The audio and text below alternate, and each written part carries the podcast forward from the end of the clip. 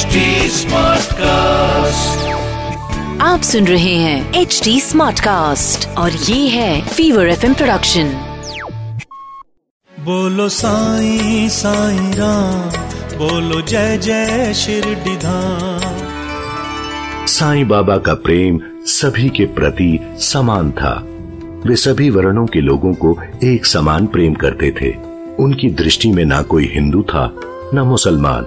या अन्य जाति का अथवा ऊंच नीच था, सभी एक समान थे। ऐसी ही एक कथा है कि एक व्यक्ति शिरडी आया, वह रोहिला जाति का था। वह लंबा, चौड़ा व गठे हुए शरीर का था। साईं बाबा के प्रति उसका भक्ति भाव था। इसीलिए वह शिरडी में ही रहने लगा।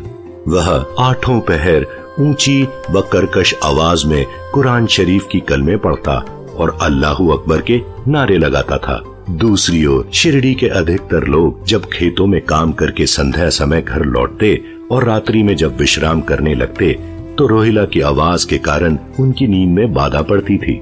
काफ़ी समय तक वे मौन रहकर सब कुछ सहते रहे। लेकिन जब मामला असहनीय हो गया, तब वह एक दिन साईं बाबा के पास मस्जिद में गए। और रोहिला को ऊँचे स्वर में कलमे पढ़ने व नारे ना लगाने के लिए कहने की प्रार्थना करने लगे।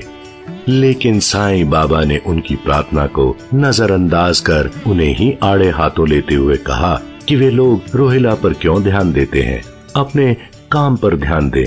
फिर बाबा ने उन्हें समझाते हुए कहा कि रोहिला की पत्नी का स्वभाव अच्छा नहीं है। वह रोहिला को ही नहीं, बल्कि मुझे भी कष्ट देती रहती है।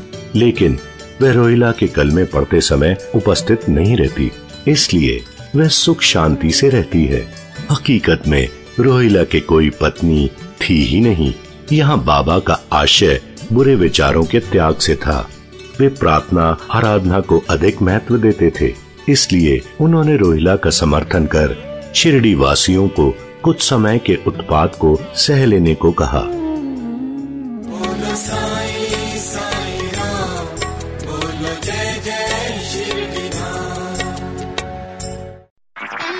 आप सुन रहे हैं एच डी स्मार्ट कास्ट और ये था Fever FM production H smart Smartcast.